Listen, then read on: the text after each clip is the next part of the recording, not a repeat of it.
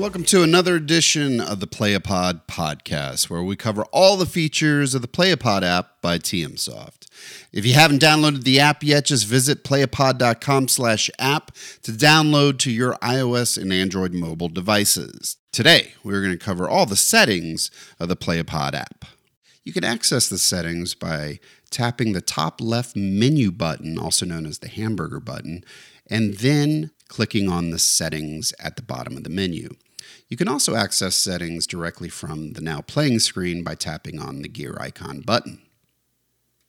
Starting from the top, let's go through each of the settings. Under the playback section, you'll see that you can change the seek backwards and seek forward amounts to a custom number of seconds whatever amount of time you want to seek forward and backward through your podcast episode. This also applies to Bluetooth controls, the widget controls for Android, as well as lock screen controls. So all of these amounts are applied to all the seek controls. Then we have the playback rate. Playback rate is by default set to 1x, which is normal speed, but you can speed up playback all the way up to double speed if you want to listen to your shows a little bit faster.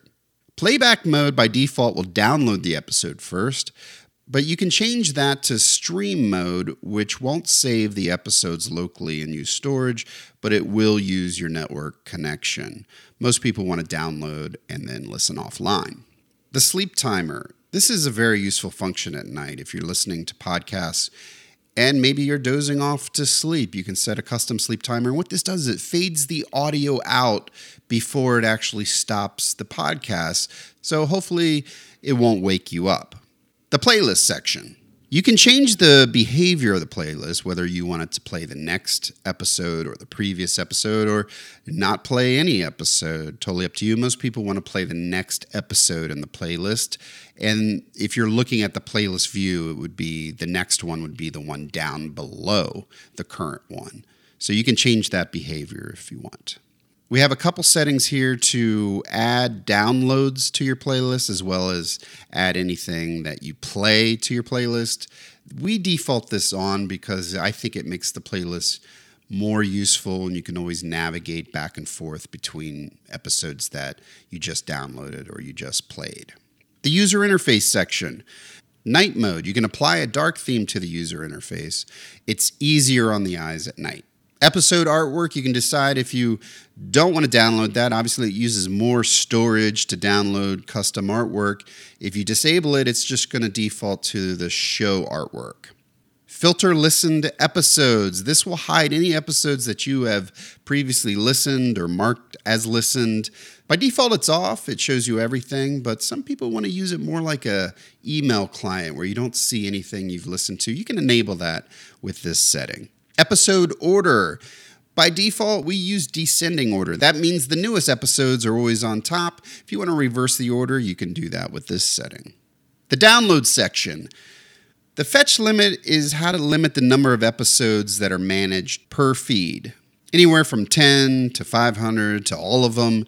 One thing to know is fetching more episodes over a lot of different shows, it can slow down the performance of the app. By lowering your fetch limit, it keeps less episodes per show and keeps the app really snappy and performing fast. So it's up to you if you want to see all the episodes or just limit to the most recent episodes of each show. One thing I want to mention just because you say you want 500 episodes, that doesn't mean the feed that you subscribe to is giving you access to all of those episodes. So, important to remember that just because you, you specify that you want more episodes, the feed itself may only give you a limited amount. Auto download of episodes, by default, it's never. But a lot of people, when they refresh their feeds, they always want to download the latest episode so they can take it with them. Here, you can customize how many of the most recent shows you want to download. Auto delete of episodes. A lot of people like to automatically delete episodes that they've already listened to. You can configure that here. If you set auto delete episodes to old shows, what this means is it will delete anything after the auto download setting. So if you set auto download to three shows, it'll start deleting the fourth show and beyond that. So just remember, those are the old shows and it's based on the auto download of episodes. Download over cellular, pretty obvious setting. You have to enable this if you want to download episodes, which can get pretty large. Some episodes are 100 megabytes or more. So if you are paying for cellular data, you may want to keep that disabled. On Android, we have a download location, and some phones have external SD cards, and you may prefer to save these downloads to your SD card. You can do that here. The miscellaneous section.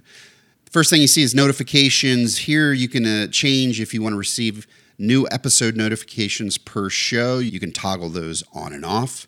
For seek controls, by default it's on. What this means is if you're in the car and you only have a next and previous button, you're going to map those to the seek controls so you can skip over commercials backwards and forwards instead of the normal next and previous through the playlist. Delete cache will free up storage on your device by deleting all the images and other miscellaneous data. Just remember that if you're downloading the images and the episode artwork, then it'll end up downloading it again. So you should only delete the cache if you're looking to free up some quick space. Reset all will log you out and reset all the data back to nothing, just like you downloaded the application fresh for the first time. The About section here, you can share the app, you can rate the app, you can look at more apps that TMSoft has created. You also have the ability to send us feedback as well as report problems. Now, if you have an idea for a new feature, please use the send feedback button. If you experience a bug, it's really helpful if you tap report problem as soon as it happens and then type up a little description explaining what happened, what you experienced. It attaches a log file, so that's why we want you to hit the report problem button. And just so you know, our support team reads every single email. Important to know that these settings may change at any point. I'm reviewing version 1.2 so in the future, that may change, but we'll keep recording new episodes of the Playapod podcast to keep you informed. Thanks for listening, everyone.